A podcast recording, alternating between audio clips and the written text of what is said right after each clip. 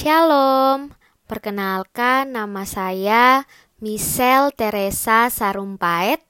Saya berasal dari grup besar 3 dan grup kecil 13. Pada kesempatan kali ini, saya ingin membahas materi mengenai kebersamaan dalam perbedaan sebagai kesepakatan bersama menuju negara kesatuan.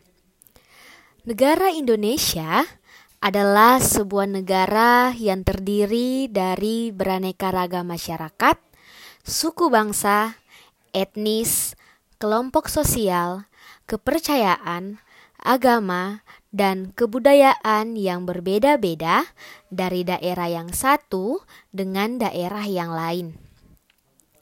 Keanekaragaman tersebut merupakan kekayaan dan aset yang sangat berharga. Tetapi Bukan hanya itu, perbedaan ini juga dapat menjadi ancaman karena dapat memunculkan konflik di dalam bangsa. Maka dari itu, untuk mencegah terjadinya konflik, kita harus memiliki rasa kebersamaan, kepedulian, dan juga saling menghormati perbedaan yang ada.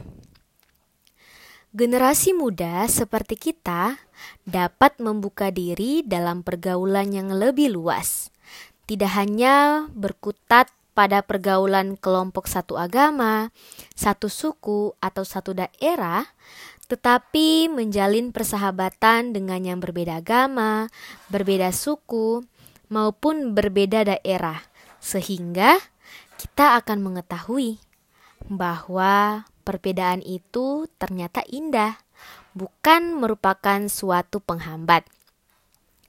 Ketika kita mulai membuka diri dan mulai bergaul dengan yang berbeda dengan kita, baik itu berbeda agama, ras, suku, dan bahasa, kita juga harus selalu mengingat untuk menghormati keyakinan orang lain dan juga menghargai hak setiap orang.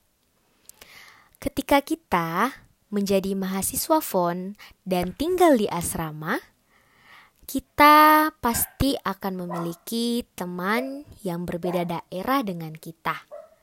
Dan pastinya kita mempunyai perbedaan seperti bahasa dan kebiasaan. Walaupun berbeda, kita harus selalu menghargai, saling mengasihi, serta bersikap toleransi. Dalam dunia keperawatan juga pasti ada perbedaan. Misalnya, seorang perawat dengan perawat yang lainnya pasti memiliki cara yang berbeda dalam merawat pasien. Tetapi, dalam cara merawat pasien berbeda, pasti perawat memiliki tujuan yang sama, yaitu untuk membantu pasien agar cepat pulih kembali. Maka dari itu, kebersamaan dalam perbedaan sangat amat penting bagi kita semua. Jika kita memandang perbedaan ini sebagai pemersatu bangsa, maka kita akan selalu hidup dengan rukun dan damai. Dan jangan lupa dengan semboyan bangsa Indonesia, yaitu Bhinneka Tunggal Ika, yang memiliki arti berbeda-beda tetapi tetap satu jua. Sekian yang dapat saya bagikan.